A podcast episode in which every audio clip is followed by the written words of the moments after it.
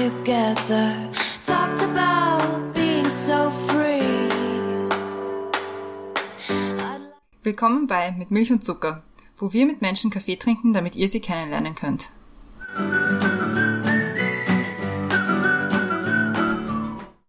Willkommen zurück bei Mit Milch und Zucker. Neue Woche, neue Folge. Mein Name ist Christiane und im Zoom-Fenster neben mir ist wie immer die Brenda. Hallo. Hallo.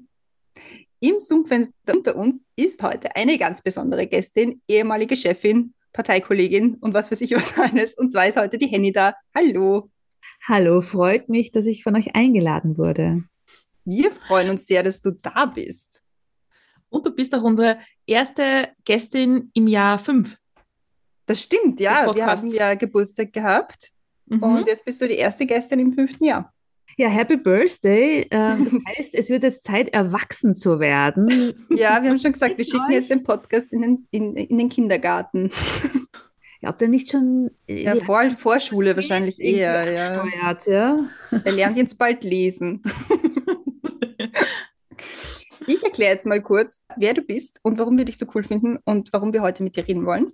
Ähm, ich habe schon gesagt, du bist die Henny, also eigentlich Henrike, aber wir sagen ja Henny und du bist Abgeordnete zum Nationalrat. Das heißt, du arbeitest tatsächlich im Parlament drinnen. Momentan, glaube ich, noch in der Außenstelle vom Parlament und dann, wenn es mal fertig ist, wieder im Parlament drinnen. Bist nämlich die NEOS-Sprecherin für Frauen- und Gleichbehandlung, Medienpolitik, Startups, EPUs, Auslandsösterreicherinnen, Entwicklungszusammenarbeit und Afrika. Punkt. Dafür bist du zuständig. Dafür bin ich zuständig. Das sind eine ganze Menge äußerst unterschiedlicher Themen. Gerhard Schröder, ehemaliger deutscher Bundeskanzler, meinte mal, Frauen, Familien und dieses ganze Gedöns. Und äh, so in etwa ist es bei meinen Themen. Es sind sehr bunte, sehr vielfältige Themen. Das ist ähm, irrsinnig erfüllend, sich mit so vielen unterschiedlichen Dingen beschäftigen zu dürfen. Es ist aber natürlich auch sehr intensiv und anstrengend, ähm, diese vielen unterschiedlichen Themen zu bearbeiten, auch in einer Tiefe zu bearbeiten. Das ist nicht immer ganz einfach, aber ich gelte ja als kleiner Workaholic, kriege ich schon alles hin. Ja, ich habe das ja mal hautnah äh, miterleben dürfen, also machst das schon ganz gut. Vor deiner politischen Karriere warst du unter anderem freie Redakteurin, du warst Pressesprecherin, du warst Head of Event Management, du warst Geschäftsführerin bei der Vereinigung Bildender Künstlerinnen in, bei der Wiener Sezession und warst auch oder bist auch Autorin also nicht nur politisch sehr viele Hüte auf, sondern auch sonst sehr viele Hüte auf. Und über welchen wir heute reden wollen, erklärt jetzt die Brenda. Wir kennen dich ja aus unserer gemeinsamen Parteizeit. Und also wir haben beide sehr viel von dir gelernt und deswegen freuen wir uns auch auf das Gespräch, weil wir von dir einen sehr interessanten Politikbegriff gelernt haben. Und deswegen haben wir uns das Thema überlegt, Mut in der Politik oder mutig in die Politik. Was bedeutet es, sich für den Beruf der Politikerin zu entscheiden?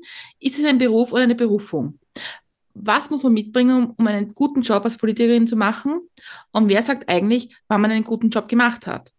Was bedeutet es, Tag ein, Tag aus mit unter Anführungszeichen Gegnerinnen konfrontiert zu sein und immer beurteilt zu werden? Wir werden heute mit dir sprechen über deinen Alltag als Politikerin, was es bedeutet, im Parlament zu arbeiten und ob es heißen müsste, Mut in der Politik oder Mut für die Politik. Klingt super. Ich habe ja eine Szene in Erinnerung mit euch und zwar habe ich ein Video gedreht äh, oder eine ganze Videoserie gedreht.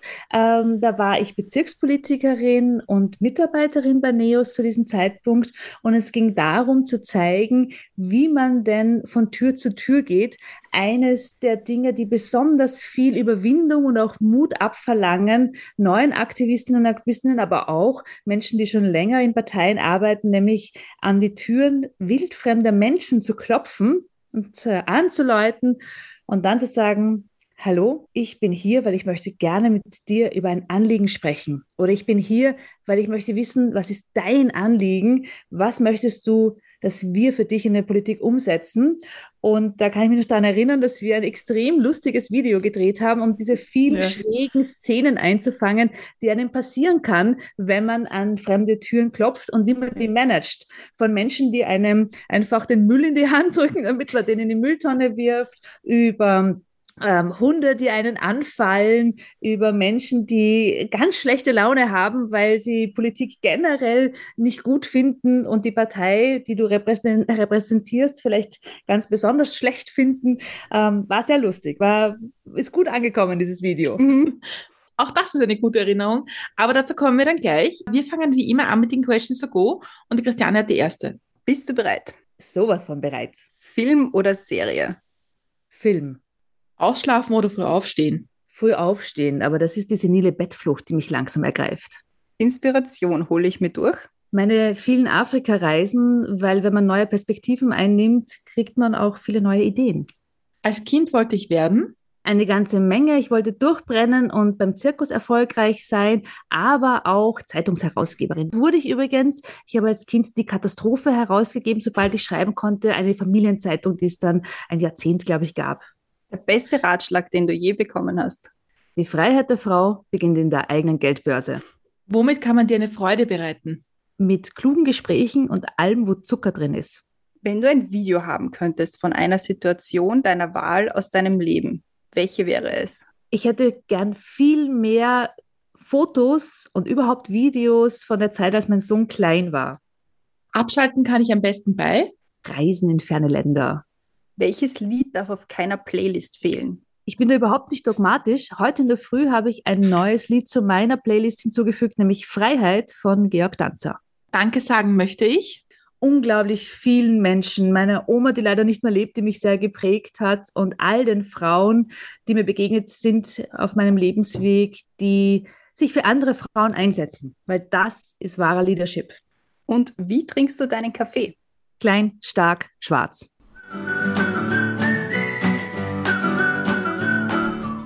Aber ich schieße gleich mal die erste mit Milch- und Zuckerfrage hinterher. Und zwar ist das, was ist oder war der beste kleine schwarze Kaffee, den du jemals getrunken hast? Weil kommt ja oft nicht darauf an, wie der Kaffee geschmeckt hat, sondern eher die Umgebung oder die Gesellschaft, in der man den getrunken hat.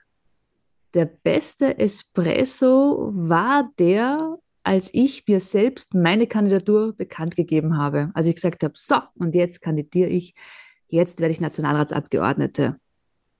Kannst du dich noch ganz genau an den Moment erinnern, wo es bei dir so Klick gemacht hat und du gesagt hast, so, ja, mache ich. Ja, da kann ich mich noch daran erinnern. Ich war ja vorher schon Politikerin auf Bezirksebene, aber ich habe eigentlich mein ganzes Berufsleben lang mich darum gekümmert, dass andere Menschen gut inszeniert werden. Ich habe über sie geschrieben, ich habe die Bühne für sie aufbereitet, ich habe sehr viel getan, damit sie gut wirken können und das hat mir sehr lang extrem viel Spaß gemacht. Und irgendwann einmal kam der Moment, wo das angefangen hat, mir weniger Spaß zu machen und ich auch selber wirksam sein wollte und auch selber gestalten wollte. Und dann kam Ibiza und ich weiß noch, dass ich noch die Neos-Demonstration auf dem Ballhausplatz organisiert habe, Schilder gemalt habe. Und dann habe ich mir irgendwann mal einen Kaffee geholt und habe gesagt, und jetzt gibt es Neuwahlen und jetzt kandidiere ich. War das so ein, ein, Parlaments, ein Parlamentsküche-Café oder wo, wo hast du den geholt? Na, der war vom Kaffeehaus ums Eck und zwar ein sehr teurer aus dem Landmann. okay. Ich glaube, diese Entscheidung, dass man Politikerin dann wirklich wird und dass man wirklich in die erste Reihe tritt und sagt, so, hier bin ich und tue ich, das ist ja in erster Linie mal ein Schritt, den man in einer Partei macht und da irgendwie sich einer, einer Gruppe Menschen stellt und sagt, so, ich möchte jetzt dorthin. Es ist nicht in erster Linie der Wählerinnen und dem Wähler gegenüber. Und wie, wie schwierig ist der Schritt für dich gewesen, zu sagen, so, das tue ich jetzt? Der Schritt war überhaupt nicht schwer, weil das, weil das einfach mir ein inneres Bedürfnis war. Ich wollte mitgestalten. Politik darf ja nie Selbstzweck sein, dass er das irgendwo anders hinführt, sondern man muss, finde ich, wenn man guter Politiker oder Politikerin sein möchte, unter anderem auch einen inneren Antrieb haben, ein Feuer haben um Dinge einfach gestalten zu wollen. Und natürlich braucht es auch Mut. Das ist ja auch unser heutiges Thema. Ich habe meinen Job gekündigt. Es war eigentlich bis zum Einzug nicht klar, ob AMS oder Parlament meine nächste Station sein wird. Und die größte Herausforderung war eigentlich mein alter Herr, mein Vater. Dem habe ich angerufen und habe gesagt, du Papa, ich werde jetzt Nationalratsabgeordnete. Ich stelle mich diesem sehr kompetitiven internen Wahlprozess bei NEOS und ich werde jetzt Abgeordneter. Und er meinte, nein, mach das auf gar keinen Fall. Also dann ist eine Papa-Attitude. Du hast einen guten Job und du bist gut bezahlt und das ist ein sicherer Job. Und warum gibst du denn auf für sowas?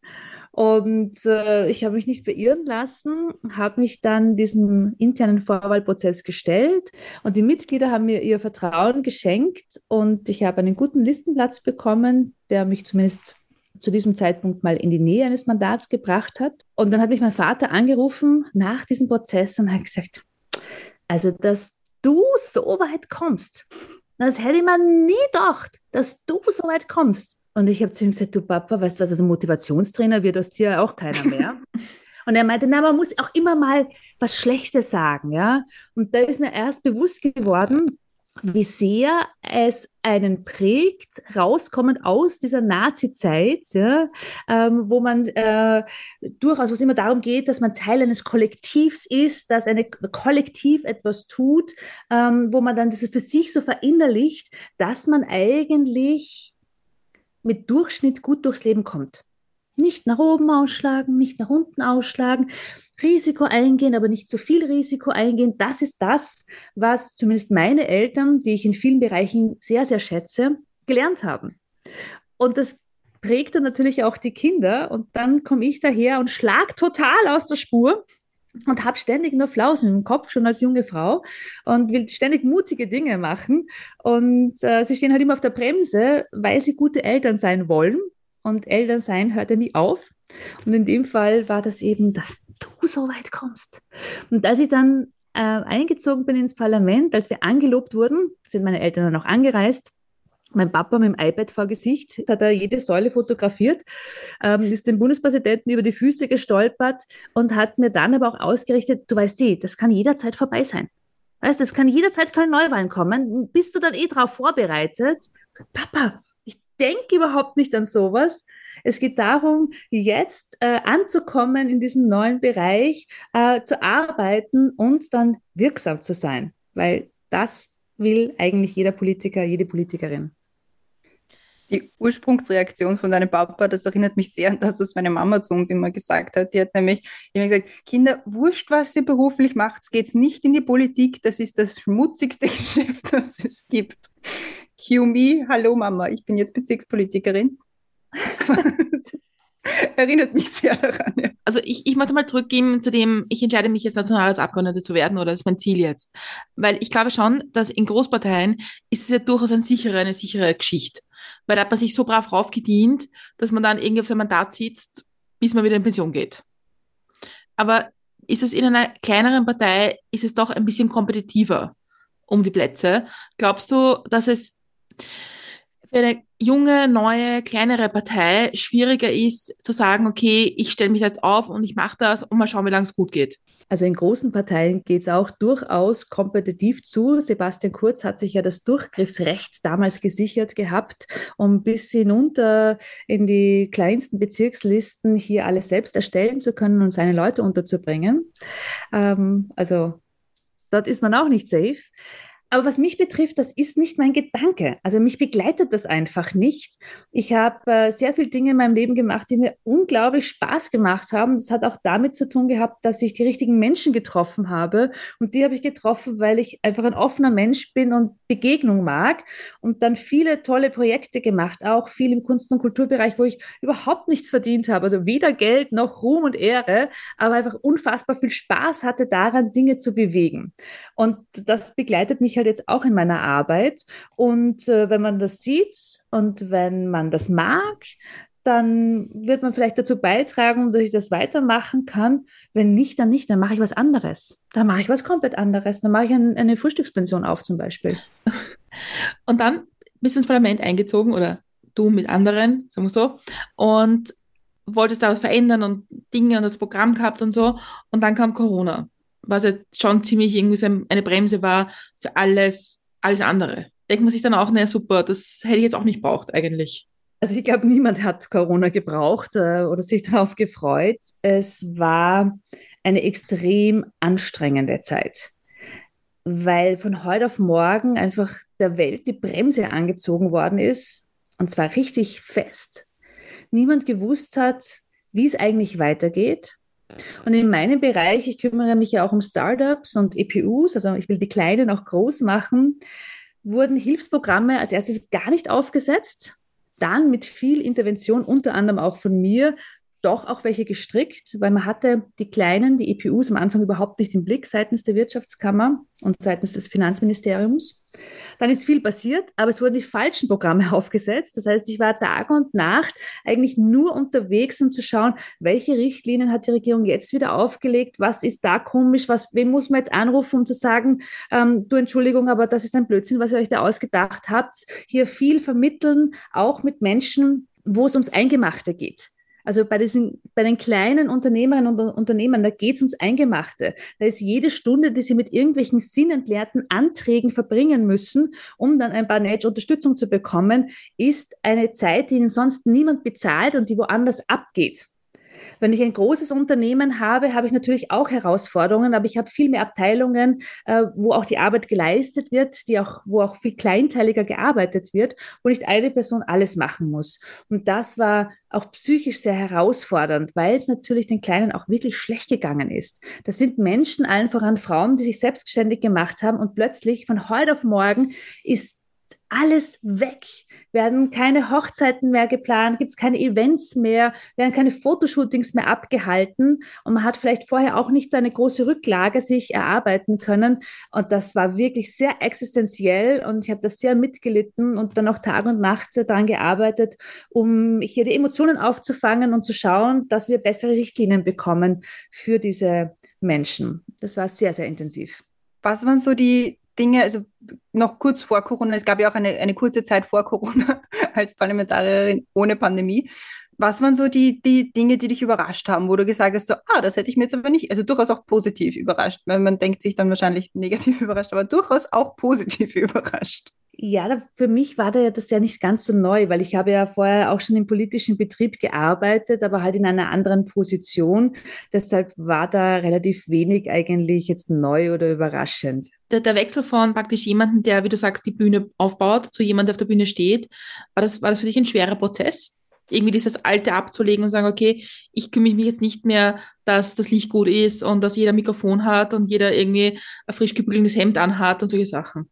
Also ich muss mich ja immer noch ein bisschen um, auf die Hände setzen, weil ich kümmere mich immer noch gern, sehr gern um andere Menschen und schaue, dass die gut reinschauen auf ein Foto. Es macht mir deutlich mehr Spaß, als selbst fotografiert zu werden, aber das ist auch der einzige Punkt.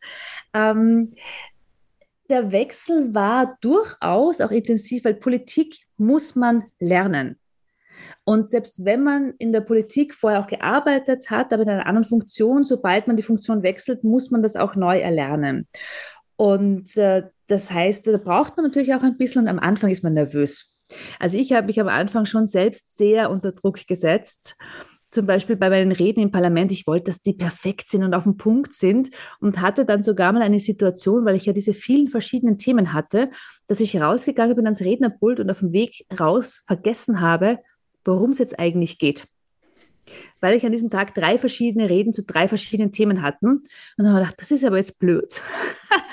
Fange ich doch einfach mal an, so red mal ins Blaue und schau, ob sich das verfängt. Und als Thomas Trotzter, der damals noch für die SPÖ im Parlament war, Kultursprecher, wie komisch geschaut hat, dann gesagt, ah, es geht jetzt um Kultur und bin umgeswitcht zur nächsten Rede. Ähm, das ist am Anfang, hat man das durchaus ein paar Mal so Situationen. Das haben auch Kolleginnen und Kollegen von mir. Niemand wird als perfekter, selbstbewusster Redner geboren. Das muss man üben und dann muss man einfach seine Ängste auch überwinden und dann wird es gut und dann ist man auch entspannt. Jetzt bist du immer beim Punkt, dass du schon im Parlament bist und Reden hältst. Und wie ist das, glaubst du, ist das als Frau anders als Mann? Glaubst du, wird das Frau auch mehr erklärt von wem auch immer, Postfächern im E-Mail und so, was du alles besser machen könntest und was du eigentlich alles sagen solltest und wie es eigentlich gehört. Glaubst du, ist das für Frauen ein anderer Zugang oder ein anderer, eine andere Projektionsfläche als für Männer im Parlament?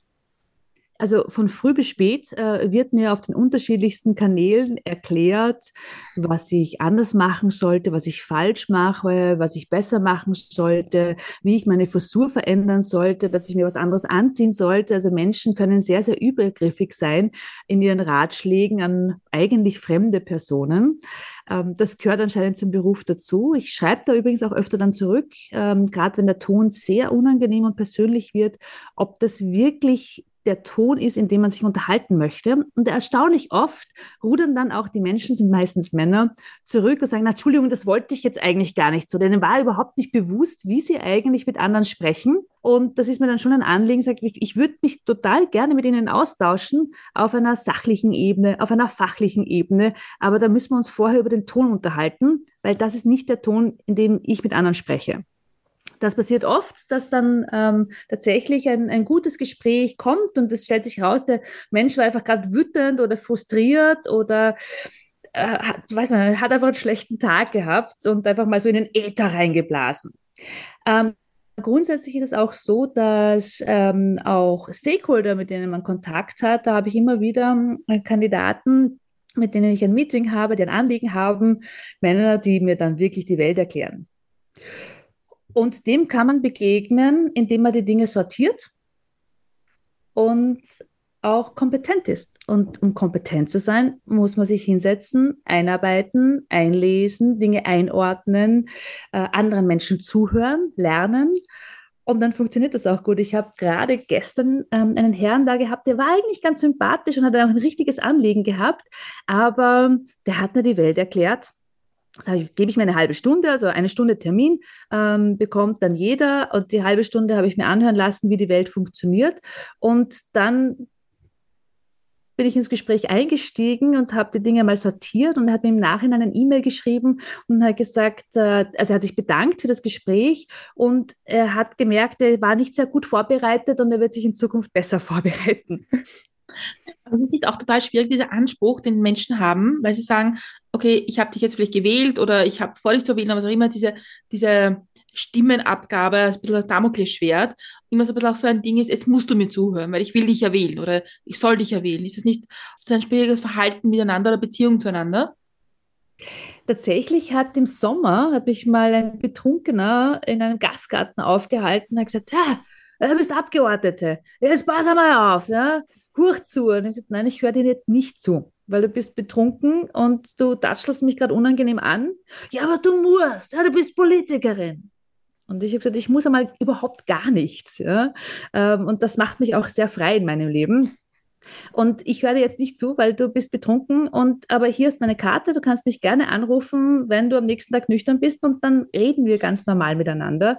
Also da möchte ich schon Menschen auch in ihre Schranken weisen, wenn sie einfach grenzüberschreitend sind. Das brauche ich auch für meine persönliche Gesundheit.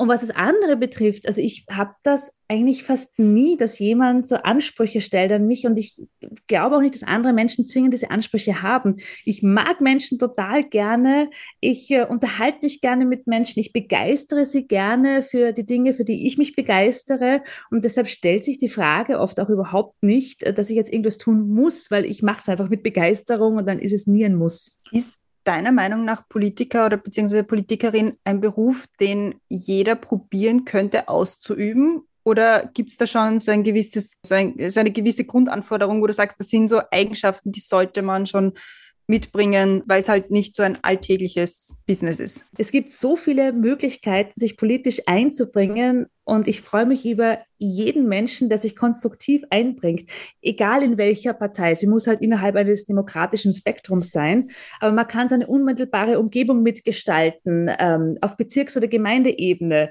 Man kann das Land mitgestalten, man kann sich politisch auch in NGOs betätigen. Es gibt so viele Möglichkeiten, aber natürlich muss man ein bisschen lernen auch, wie man seine Anliegen überzeugend anderen Menschen präsentiert, wie man Mehrheiten schafft, wie man vielleicht auch mal bewusst in eine Konfrontation reingeht, um Aufmerksamkeit auf ein Thema zu lenken. Das sind alles Dinge, die lernt man dann einfach. Es ist Training on the Job. Und äh, auf dem Weg dorthin, ja, da passiert halt manchmal ein Hoppala. Da ist niemand davor gefeit. Übrigens auch nicht in der Spitzenpolitik. Ich glaube aber, dass die Menschen viel Dinge verzeihen, wenn sie sehen, dass ein echtes Anliegen dahinter steht. Auch wenn sie das Anliegen vielleicht selbst gar nicht teilen oder gar nicht zu so verstehen. Aber wenn sie merken, das ist nicht nur eine wandelnde Marketinghülle, sondern da ist jemand einfach mit Leidenschaft dahinter, dann kriegt das auch seinen Respekt. Weil wir jetzt schon über die Fähigkeiten gesprochen haben, stelle ich dir die zweite große mit Milch und Zucker Frage, nämlich, was kann man von dir lernen? Ich liebe diese Frage und bei dir bin ich besonders, weil da kann ich mir wir sagen, was man glaubt, was man von dir lernen kann. Aber fang mal an. Auf politischer Ebene, oder? Weil ich, ich kann zum Beispiel auch total gut Kasteln herrichten und äh, will haben, leer shoppen und äh, Sofas überziehen. Zitronenvasen kaufen. Ja, vegan kochen, weil mein erwachsener Sohn ist vegan und um ihn irgendwie zu Mutti zu locken, muss ich ähm, natürlich jetzt auch vegan kochen. Das kann ich auch schon ganz gut. Aber was kann man von mir lernen? Abgesehen von Segeln kann, ich glaube, Begeisterung. Sich für Themen begeistern, Menschen mögen, sich gern um Menschen kümmern und dadurch etwas weiterbringen. Ich glaube, das kann man von mir lernen. Ja, ich, ich, ich sage ich, was ich glaube, was man von dir lernen kann. Ich glaube, man kann von dir lernen sagen, okay, ich habe ein Anliegen. Und dieses Anliegen möchte ich entweder äh, umgesetzt haben, wissen, wie ich jemand anderen sage, dass es umsetzen soll, oder jemand anderen so auf die Nerven gehen, dass es umsetzt. Aber zumindest diese Hartnäckigkeit und die Werkzeuge, wie man Anliegen praktisch in eine Umsetzung bekommt. Und das kann man, glaube ich, von dir sehr gut lernen. Habe ich zumindest von dir gelernt. Ja, danke. Ja, ich habe irgendwie so den Zugang, also erstens get the shit done, also einfach die Dinge mal erledigen und machen und auch wenn sie nicht perfekt sind, bevor man lange zweifelt und grübelt, lieber machen und ja, es kann, können auch Fehler passieren. Aber ich frage mich oft bei größeren Entscheidungen, was ist das Schlimmste, was passieren kann? Also gerade wenn ich Angst habe, ja, ich habe auch manchmal Angst vor Dingen, frage ich mich, was ist das aller, aller Schlimmste, was passieren kann? Und wenn man sich das durchdenkt, dann kommt man drauf, ist total harmlos. Das Allerschlimmste ist überhaupt nicht schlimm. Mhm. Und das ist auch ein bisschen so mein Leitmotiv. Meine Mitarbeiter sagen immer, boah, wir kommen aus jedem, aus jedem Meeting kommen wir mit einem Projekt raus. Aber ich will die Dinge halt dann auch schnell umgesetzt haben und da muss ich natürlich auch ganz vorne mit dabei sein und Vorbild sein dafür. Weil wir uns ja schon so lange kennen und so gute Geschichten äh, auch erzählen können. Eine Geschichte, die wir so miteinander gehabt haben, war, dass wir ein Frühstück veranstaltet haben bei einer Straßenbahnstation für am ersten Schultag für Eltern und Schüler und Schülerinnen, die von der Schule gerade kommen.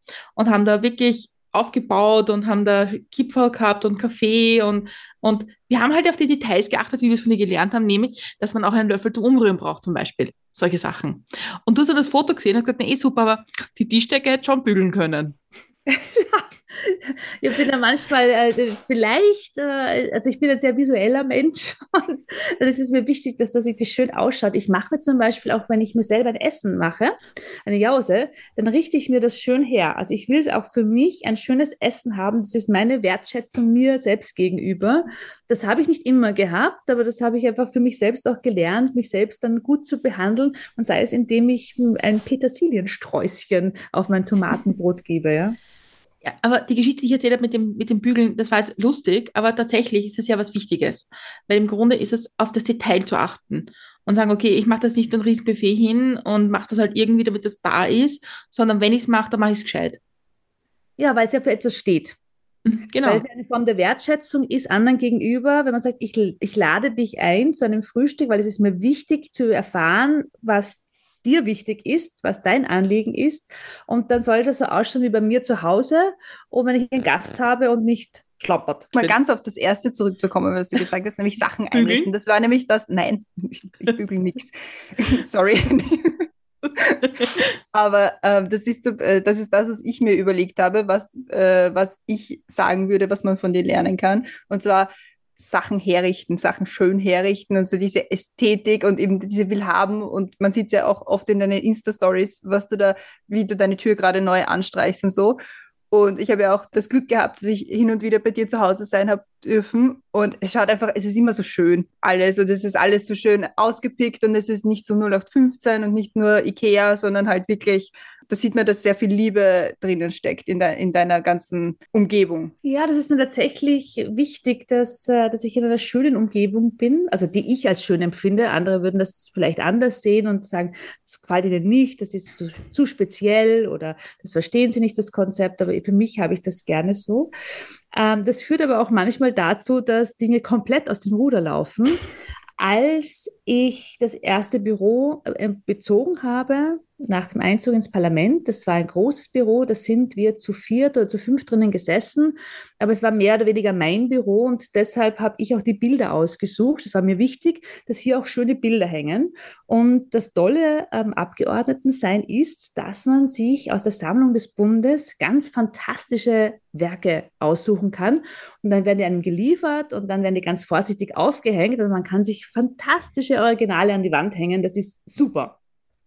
Und die Website, wo man sich die aussuchen kann, ist leider nicht wahnsinnig gut gemacht. Also habe ich in der Artothek des Bundes angerufen und habe gesagt, Sie sollen mir mal Vorschläge machen. Mir ist es wichtig, österreichische feministische Künstlerinnen weil mein Büro ist natürlich auch Ausdruck von politischen Themen und von politischen Anliegen. Und da gibt es Gäste und da gibt es Fernsehinterviews. Und dann möchte ich diesen Frauen auch ihren Raum geben. Gesagt, getan. Ich habe dann aus dieser Liste tolle Bilder ausgesucht, habe aber die Sache nicht total zu Ende gedacht, weil der ORF ist immer verzweifelt, weil es war immer ein Busen ähm, im, im Bild oder eine menstruierende Frau. Das war alles sehr, sehr feministisch, sehr stark, sehr ausdrucksstark, sehr groß, ähm, die Bilder. Und das habe ich gelernt. Das ist so ein wichtiges Anliegen, aber ein ORF-Kameramann oder auch ein Algorithmus auf Instagram sagt, äh, äh, wir wollen bitte keine nackten Frauen haben. Ich habe mir gedacht, ich habe jetzt ein, ich habe eine Frage aufgeschrieben und die steht bei mir als letztes in der Liste, aber ich finde Pascal total gut her, deswegen schreibe ich, ich sie jetzt. Und ich glaube nämlich, das ist, also ich nicht glaube, ich weiß, das ist etwas, was man wirklich von dir lernen kann, ist nämlich, zum Beispiel, ich kann nicht, wenn es zu dir kommen und sagen, liebe Frau Abgeordnete, wir finden, es wäre total wichtig, dass es einen Bus gibt von Stadt A nach Stadt B, sucht ihr aus wo, komplett wurscht, und wir wollen das irgendwie machen.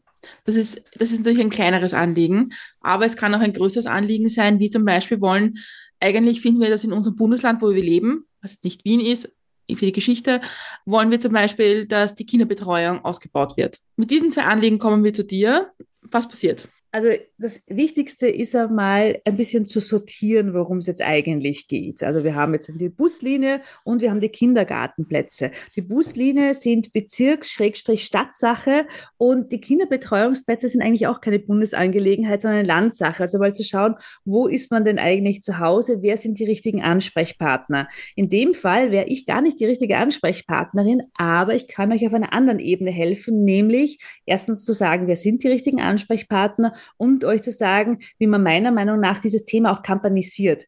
Weil zwischen einem Anliegen, das zwei Personen individuell haben und dem Anliegen, das eine ganze Gruppe hat, die dann auch Macht hat und, und Druck ausüben kann, liegt dann schon ähm, ein, ein, ein großer Schritt. Und man muss einfach in der Lage sein, zu kampanisieren und Menschen hinter sich zu versammeln. Man würde heute sagen, wahrscheinlich eine Community zu bilden, die, die dieses Anliegen teilt, um dann eben auch den richtigen Druck auszuüben, weil das ist schon etwas, was in der Politik evident ist, dass äh, viele Politikerinnen und Politiker beschäftigen sich nur mit Dingen, die sehr unmittelbar und machtvoll vor ihnen stehen, wenig mit Zukunftsthemen, leider, das finde ich oft sehr schade, und wenig auch mit Themen, die vielleicht nur eine kleine, für eine kleine Gruppe wichtig sind, die jetzt man nicht eins zu eins in Wählerstimmen ummünzen kann. Beides finde ich falsch. Aber nichtsdestotrotz ist das halt oft Realität und äh, deshalb ist es immer ganz gut, andere Menschen für seine Anliegen zu mobilisieren. Und dabei kann ich helfen, wie mobilisiert man denn? Wie erzählt man denn eine Geschichte so, dass jemand anderer auch überzeugt ist und vor allem dann für mich auch Sprecher in meiner Sache wird und die Geschichte weitererzählt. Wenn du sagst, du würdest uns unterstützen bei dieser Kampagne, ist das etwas, was du machst oder ist es etwas, was man eigentlich von Politikerinnen und Politikern erwartet oder warten sollte? So im Allgemeinen? Na, ich mache dann nicht die Kampagne für euch, sondern ich zeige euch, wie ihr die Kampagne macht. Ja. Dann die richtigen Stellen auf euer Thema aufmerksam zu machen oder einen Druck aufzubauen. Ich glaube, dabei kann ich unterstützen. Aber das mache ich natürlich nur dann, wenn auch ich von dem Thema überzeugt bin. Also nehmen wir ein anderes Beispiel es gibt eine Abtreibungsklinik und es ist euch ein Riesenanliegen, diese Abtreibungsklinik endlich zuzusperren. Und ihr kommt zu mir und sagt, Frau Brandstätter, was können wir denn tun, um denen richtig auf die Nerven zu gehen, damit sie aufgeben und zusperren? Und dann sage ich, Entschuldigung, ihr seid bei mir an der komplett falschen Stelle, denn es ist mir ein Anliegen, dass Frauen selbstbestimmt leben können und dazu gehört auch, dass sie über ihren Körper selbst bestimmen können und ich werde euch keinen Millimeter bei diesem Anliegen unterstützen, ganz im Gegenteil, ich werde euch bekämpfen. Dann drehen wir die Geschichte um. Was ist, wenn wir zu dir kommen würden und sagen, wenn da gibt es eine Abtreibungsklinik und da stehen dauernd hunderte Verrückte vor der Tür, die Frauen behindern wollen, die in diese Klinik reingehen wollen. Äh, was können wir da tun? dann werde ich mich in der Sekunde mit euch hinsetzen und wir werden gemeinsam überlegen, was wir tun können, wen wir mobilisieren können, was die Botschaften sind, ähm, wie wir Aufmerksamkeit auf dieses Thema legen, was die Forderungen dahinter sind und wie wir vor allem den Betroffenen helfen, weil die sollten ja im Zentrum stehen. Ich habe in der Vorstellung schon ein bisschen ähm, darüber gesprochen, wie viele Hüte du aufhast. Und ist das in der politischen Arbeit ein Unterschied, von, wenn man jetzt von Kampagnen und so weiter redet, in welchem Kontext man das macht? Ob das jetzt Bezirk ist, ob das ein Land ist, zum Beispiel Oberösterreich, du bist das Oberösterreich, ob das jetzt ähm, äh, parlamentarisch ist.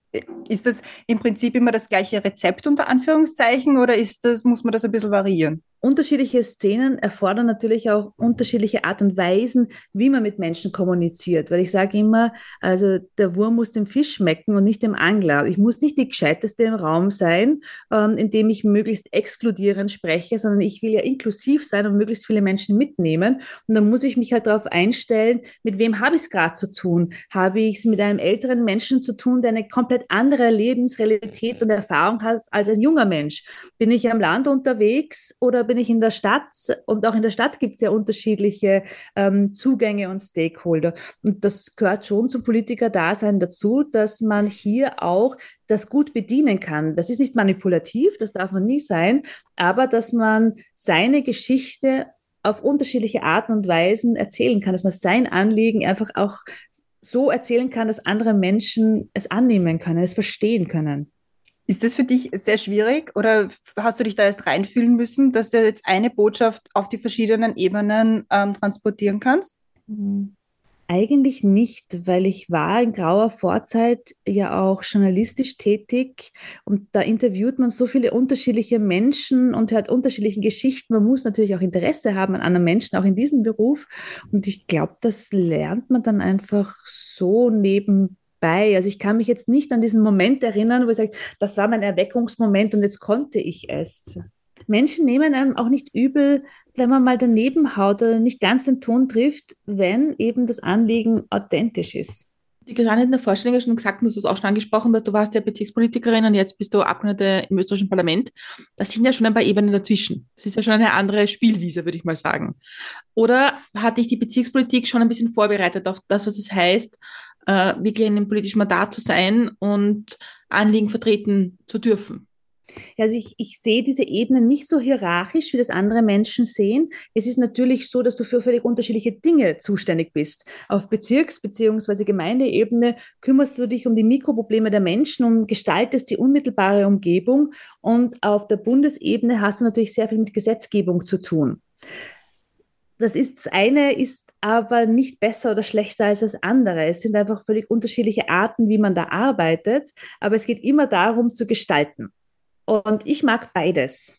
Also ich merke das auch, dass ich gerne meine Umgebung mitgestalte, dass mir das ein Anliegen ist, dass ich durch Mondsee gehe oder in Wien durch einen Bezirk und man denkt, ah, das könnte man machen und das wäre super und hier fehlt das. Also das ist schon ein geschulter Blick natürlich dann auch irgendwann einmal aber ich würde es nie missen wollen. Nichtsdestotrotz ist Spitzenpolitik, und das ist im Nationalrat natürlich der Fall, da braucht man auch ein bisschen eine Schule davor. Also plötzlich Prinzessin, das gibt es in Hollywood-Schmonzetten, aber das ist ja auch manchmal ein verdammt glattes Parkett. Äh, man soll selber nicht glatt werden, aber es hilft einem schon ein bisschen Finden ähm, des politischen Mitbewerbs zu erkennen, wenn man ein bisschen ein geschultes Auge oder Ohr hat. Ich komme mal zur dritten großen mit Milch und Zuckerfrage, was bei Politikerinnen eigentlich eine sehr lustige Frage ist, und zwar, was bringt dich zum Lachen? ich bin so leicht zu unterhalten. Also es bin wirklich leicht zu unterhalten. Ähm, Situationskomik, immer. Und das Arge ist, ich fange dann auch sofort vor lauter Lachen zum Weinen an. Das irritiert dann andere Menschen immer, weil ich, weil ich kriege mich überhaupt nicht mehr ein. Ich kann ja, ich habe wirklich dann Spaß an dieser Situation. Ähm, also das, da, da braucht es überhaupt nicht viel. Äh, ich glaube, ich bin auch eher so ein bisschen ein, ein fröhliches Kind. Wie stehst du zu so Sachen, dass manche Leute sagen, dass wir in Österreich eigentlich kein Kabarett brauchen, weil wir eh unsere Innenpolitik haben? Ja, das ich würde jetzt die Innenpolitik aktuell jetzt nicht als Komödie bezeichnen, sondern als Drama in endlosen Akten. Äh, das ist ja alles gerade nicht mehr lustig, was passiert. Äh, Stichwort Schmidt, ähm, Wirtschafts- und Korruptionsstaatsanwaltschaft, die ÖVP, die dieses Land wirklich sich untertan gemacht hat und ausgeräumt hat. Also ich höre gleich auf, weil da kann ich, gehe ich unglaublich in den Saft. Ähm, das ist nicht mehr lustig. Ähm, das heißt, und ich bin auch der Meinung, also Komödie soll auf der Bühne passieren, soll sich über Politik lustig machen, aber Politik soll nicht komödiantisch werden. Wie wäre das für dich, wenn du in einem Kabarettprogramm Thema wärst? Also wenn sich jemand wirklich über dich lustig macht, über was du gesagt hast oder für was du stehst oder so. Wie wäre das für dich? Das hängt wohl von der Situation ab. Äh, also erstens mal, wenn jemand sich in einem Kabarett über mich lustig macht, dann ist es schon mal grundsätzlich super, weil es heißt, dass ich in irgendeiner Form relevant bin, dass irgendjemandem etwas aufgefallen ist. So, und jetzt geht es dann darum, ist das etwas, was mir selber total peinlich ist und wo es dann schrecklich ist, wenn jemand sich nochmal drüber lustig macht, also fürchterlicher Fauxpas, wo man so selber, man hat ja manchmal so Situationen im Leben, wo man Jahre später, wenn man dann denkt, krampft sich da ein bisschen was im Magen zusammen und denkt sich, das war wirklich total peinlich. Oder es ist etwas, wo man selber drüber lachen kann. Aber ich glaube, grundsätzlich würde es mir gefallen und würde auch meine Eitelkeit bedienen, weil ja die meisten Politiker, eigentlich alle, ein bisschen eitel sind. Das braucht es ja auch, um ja, gerne auf der Bühne zu sein. Ist Politik eine Bühne? Ja, man muss sich Bühnen schaffen in der Politik, damit man seine Anliegen vorantreiben kann. Ich stelle jetzt mal die vierte mit Milch und Zuckerfrage, die ist nämlich, finde ich, total wichtig in, dein, in deinem Thema und bei deinen Themen und bei deinem Job. Und zwar reisen wir die Zukunft miteinander. Es sind fünf Jahre vergangen. Was ist im besten Fall in den letzten fünf Jahren in deinem Leben passiert? Wie viele Kanzler haben wir gehabt? Wie viele Wahlen haben wir gehabt? Ja, ich denke gerade nach über diese Frage, weil ich glaube, dass gar, also natürlich wird es Neuwahlen geben, selbst regulär Neuwahlen. Ich werde viele Wahlkämpfe mitgeschlagen haben, zum Beispiel jetzt dann in Niederösterreich, in Salzburg, in Kärnten, hier überall meinen Beitrag leisten ähm, und hoffentlich auch viel zum Feiern haben, wenn die erfolgreich sind. Es wird viel harte Arbeit sein. Also es ist eigentlich total unglamourös. Ähm, und ich werde die eine oder andere Afrika-Reise wieder gemacht haben, was super ist, dass man jetzt auch wieder unterwegs sein kann, weil ich plane hier schon über Weihnachten meine nächste Reise. Fünf Jahre heißt für dich ja auch ähm, zumindest eine Nationalratswahl dazwischen. Ja, und, und mein 50. Geburtstag. Äh, darüber reden wir nicht. Ah, na, aber es, es kommt eine Wahl dazwischen. Das heißt, du hast dann auch eine ganze Parlamentsperiode abgearbeitet. Und wenn du dann so in die nächste Periode schaust, was, was, welches Thema für dich, eines deiner Themen, hättest du gerne abgehakt und sagen, okay, da bin ich durch, das habe ich durchgesetzt, da habe ich gewonnen. Wieder schauen. Nächstes Thema. Es hängt davon ab, ob ich jetzt die Visionen ganz groß hänge oder realpolitisch bleibe. Was habe ich bis jetzt gemacht? Ich, das allererste Thema, das ich angefasst habe, als ich in den Nationalrat eingezogen bin, war ein Thema, das niemand verstanden hat, nämlich die Restitution afrikanischer Raubkunst. In den, in den österreichischen Bundesmuseen lagern unglaubliche Schätze aus dem afrikanischen Kontinent, die auf zwielichtige Art und Weise nach Österreich gekommen sind und wo in vielen Fällen klar ist, dass die restituiert werden müssen. Jetzt hat sich Österreich immer vor dieser Debatte gedrückt auf der ganzen Welt gab es die schon, in ganz Europa wurde debattiert, nur Österreich hat gesagt, na, bei uns, na, wir sind wir nicht daheim, hat mit uns nichts zu tun. Und ich sagte, doch, sehr wohl. Und ich gehe das jetzt an. Was ist passiert auf, auf meinem Druck hin? Ähm, es wurden Budgets freigemacht, um eine Restitutionsforschung, eine systematische anzugehen. Ähm, da kommt jetzt auch ein Endbericht im Frühjahr raus. Es wurde eine Kommission eingesetzt aus Menschen, die sich wirklich gut auskennen und sehr profund sind auf diesen, in diesem Bereich. Die jetzt daran forschen. Ähm, es haben auch mittlerweile Journalistinnen und Journalisten verstanden, weil ganz am Anfang haben die auch nicht verstanden, wovon ich eigentlich spreche. Wa wa warum? Was sollen wir da jetzt zurückgeben? Ähm, dass wir verstehen das nicht. Und übrigens, Österreich hat ja auch aus China ähm, ein paar Artefakte, die zurückgegeben werden sollen. Warum kümmerst du dich nicht um China?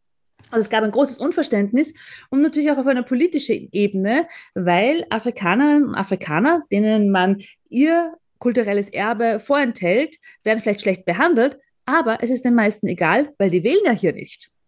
Das heißt, es war schon so ein Projekt von mir, wo ich gesagt habe, das soll auch mein Leitbild sein, dass ich Dinge auch mache, auch wenn sie unmittelbar keinerlei persönlichen Nutzen haben. Ich mache sie, weil sie richtig sind. Und das, da kann ich jetzt schon stolz sagen, hier ist wirklich was passiert. Auch medienpolitisch ähm, ist es mir, glaube ich, gelungen, jetzt schon wirklich gut Druck aufzubauen, um für mehr Transparenz zu sorgen. Ähm, es ist nicht mehr so leicht möglich, in Zukunft äh, via Inseraten seine Freunde zu bedienen und befreundete Agenturen zu bedienen und äh, hier sein persönliches Fortkommen zu sichern. Darauf bin ich stolz und auf viele kleine Änderungen, tektonische Plattenverschiebungen oder sei es nur, dass es jetzt ähm, im Kunst- und Kulturbereich alle fünf Jahre einen Frauenbericht geben wird, ähm, der genau ausweist, wie viele Budgets haben Männer und Frauen bekommen und Förderungen und wofür haben sie es bekommen, um hier eine Vergleichbarkeit herzustellen und in weiterer Folge Geschlechtergerechtigkeit. Das sind so ein paar so äh, sehr unterschiedliche Themen, die ich hier droppen kann. Ähm, und da bin ich stolz drauf, dass was mhm. gelungen ist, weil man will ja wirksam sein. Also das ist eins der schönsten Gefühle, glaube ich, für Politikerinnen und Politiker, wenn man wirksam ist. Und das ist aus der Opposition heraus natürlich oft schwierig. Weil was ist die Rolle von Oppositionspolitikern? Na, immer mit dem Finger auf andere zu zeigen und zu sagen, was die alle falsch machen ja, und dabei der Gescheiteste im Raum zu sein. Also wenn ich könnte, wenn ich dürfte, wenn ich würde, dann aber sähe die Welt ganz anders aus. Äh, das ist, ähm, daran leidet der Oppositionspolitiker oft, ähm, weil gerade wir als Neos wollen natürlich auch gestalten. Umso schöner ist es dann, wenn du auch aus der Opposition heraus wirksam sein kannst. Und sei es, dass es nur für eine kleine Gruppe von Menschen ist, aber du verbesserst ihr Leben. Und das ist super das sollte auch nicht das Ziel sein, glaube ich. Also ich glaube, das Ziel sollte schon in der Politik sein, dass man Menschen die Situation verbessert, egal ob es jetzt Tausende, Hunderttausende, Millionen sind, aber dass man etwas für Menschen tut, die ein Anliegen haben. Ich glaube, das ist ein Ansatz in der Politik, den ich auch sehr gut finde und sehr schön finde eigentlich. Ja, er ist leider nicht überall verbreitet, wie wir ja auch immer wieder merken. Ja, manchmal ist es auch Selbstzweck. Das sollte es nicht sein. Aber eine ganz wichtige Frage an der Stelle habe ich. Zu deinem 50. Geburtstag, wo kann man dir ein, äh, Einhornsachen hinschicken? Na, bitte nirgendwo hin. Na, na, na, bitte nicht. Also ich erzähle jetzt, da, darf ich diese Einhorn-Geschichte erzählen? Ja, ja, bitte, hoffentlich hört es nicht Wie auf. ich das Einhorn in die österreichische Innenpolitik brachte. Ähm, weil ich glaube, da lernt man ein bisschen was über mich, falls das irgendjemanden da draußen interessiert. Hallo. Ähm, ich war Mitarbeiterin bei NEOS und war für, dafür zuständig, Aufmerksamkeit auf NEOS zu lenken, gerade in Zeiten, wo niemand uns Aufmerksamkeit schenken wollte. Und es war nach ähm, dem Wien-Wahlkampf 2015, wo ich mich hingesetzt habe und mir gedacht habe, es, es muss mir was einfallen lassen. Diese Parteistandeln, egal von welcher Partei, die sind extrem räudig. Das sind die billigsten, die man irgendwo zusammenkaufen kann. Die stellt man auf und was passiert? Die Menschen wechseln die Straßenseite, die laufen davon, die schlagen die Mäntelkrägen hoch, sie wollen nämlich mit Politik nichts zu tun haben. Es kommen zum Stand dann oft Menschen, die sehr intensiv sind im Gespräch, ähm, aber nicht unbedingt äh, für politische Debatten sorgen. Also, ich muss mir irgendwas einfallen lassen. Wir brauchen etwas, das so toll ist, dass die Menschen uns nachlaufen und dass wir dann ins Gespräch kommen und habe ein bisschen recherchiert und geschaut. Und äh, damals hat dieser Einhorn-Peak erst angefangen, ähm, so ordentlich zu trenden. Und ähm, ich habe gesehen, ah, man kann lebensgroße Einhörner kaufen. Und bin dann durch die ganze Organisation gelaufen, weil ich brauchte 1500 Euro, um ein Einhorn zu kaufen. Und hab, bin, überall habe ich mir nur ein Nein gehört. Nein, Henny, wir brauchen kein Einhorn. Nein, Henny, wir brauchen wirklich kein lebensgroßes Einhorn. Und ich war aber so davon überzeugt, drei Wochen lang habe ich von nichts anderem gesprochen als diesen blöden Einhorn, das wir jetzt brauchen. Und dann ähm, habe ich mir irgendwann mal gedacht, gut, ich habe als kleine Bezirkspolitikerin auch ein Mini-Budget. Ich nehme jetzt das Jahresbudget vom vierten Bezirk und kaufe ein Einhorn. Gesagt, getan. Und kaum war dieses Einhorn da, waren sehr viele Menschen sehr begeistert. Wir haben das auf Rollen gestellt, ein Gestell gebaut, haben das durch Wien gezogen und die Fenster sind aufgegangen, die Menschen sind uns nachgelaufen, wollten Fotos machen, Selfies. Das Einhorn war der totale Knüller. In der Organisation hat es noch ein bisschen gedauert. Da fanden das manche dann doch ein bisschen peinlich, dieses kindische Einhorn. Als sie aber dann nach ein paar Wochen gesehen haben, was das eigentlich auslöst, wie toll es ist, wenn man nicht mehr beschimpft und bespuckt wird an seinem Parteistandort, sondern wenn Menschen einem nachlaufen und gerne ins Gespräch kommen wollen, haben es dann auch die größten Kritiker irgendwann mal toll gefunden und haben dann äh, auch angefangen, mir ganz viel Einhorn-Dinge zu schenken. Auch du, Brenda, weil alle ja. dachten, ich bin ein totaler Einhorn-Fan. Dabei war ich ein Fan von der Idee, äh, was dieses Einhorn eigentlich macht und auslöst. Und irgendwann einmal ist mir das Einhorn wirklich zu viel geworden. Nach ein paar Jahren habe ich gedacht, jetzt muss man dieses Einhorn, ich muss das loswerden. Ich schenke das einer karitativen Organisation oder so, das muss weg. Und es war nicht möglich, weil alle, vor allem die, die am Anfang das sehr kritisch gesehen haben, gesagt haben, nein, unser Einhorn, bist du verrückt? Nein, auf gar keinen Fall, das behalten wir. Und es steht 2022 immer noch in einer Tiefgarage im siebten Bezirk. Aber wir haben das Einhorn ja besonders super gefunden, Christiane und ich, weil das Einhorn auf dem Bezirkswappen von Simmering ist. Ja, Simmeringer Bezirk, das Zeichen von Kaiser Ebersdorf ist das Einhorn. Das Einhorn ist auch auf Bierflaschen, Flanellbettwäsche, Liköre mit Glitzer drin und vielen anderen Produkten, die ich von wirklich netten Menschen geschenkt bekommen habe. Weil sie also gedacht haben, sie machen mir eine Freude damit. Und ich, ich habe den SLS auch viel Freude gemacht dann, ja. Aber ich finde es eine schöne Geschichte, dass man ja auch in der, in der Politik durchaus kreativ sein kann, auch wenn es viele gibt, die sagen, hey, bist du ein bisschen, geht's noch, sonst irgendwie, dass es schon noch diesen Mut braucht zu sagen, nein, ich mach, ich glaube daran, ich mache es trotzdem. Ja, man muss einfach überzeugt sein von dem und ja, eben, was ist das Schlimmste, was passieren kann, dass ähm, sie alle denken, was ist denn das für ein peinliches Ding? Ja, und die Welt dreht sich weiter.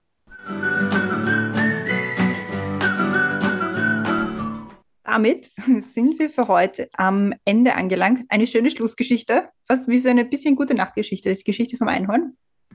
Aber es gibt natürlich noch die berühmt-berüchtigte letzte Frage von allen Interviews.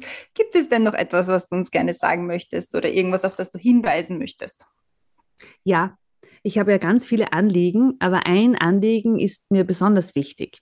Ich beschäftige mich ja schon sehr lange mit dem afrikanischen Kontinent, unser Nachbarkontinent, äh, unser Zukunftskontinent im Guten wie im Schlechten. Und meine persönliche Mission ist es, möglichst viele Menschen dazu bewegen, selber afrikanische Länder zu bereisen als Backpacker und individuell unterwegs zu sein, weil wenn man Menschen kennenlernt, dann baut man ein ganz anderes Verständnis auf für das Leben vom anderen. Und es ist mir wirklich ein persönliches Anliegen, hier für möglichst viele Begegnungen zu sorgen, weil unser Afrika-Bild wird geprägt von NGOs, ähm, die Krisen, Krieg, Katastrophen propagieren, auch von außenpolitischer Berichterstattung, die auf Ähnliches fokussiert, aber nicht darauf, dass da es ganz viele Menschen gibt, die die gleichen Wünsche, Träume, Hoffnungen haben wie wir.